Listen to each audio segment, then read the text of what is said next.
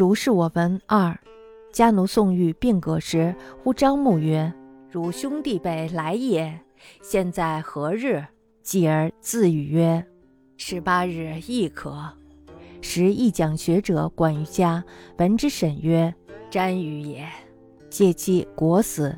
又审曰：“偶然耳。”沈铁禅方与共食，投注太息曰：“公可谓笃信成朱矣。”我家呢有一个奴仆叫做宋玉，病危的时候呀，他忽然睁开眼睛说：“哎，我的兄弟们都来了吗？我的期限是哪一天呀？”随后呢，他又自言自语说：“十八号也可以。”当时呢，有一个道学先生在我家讲学，听到了这件事儿以后呀，就讥笑说：“这是生病期间说的胡话。”但是呢，宋玉真的在十八号死了。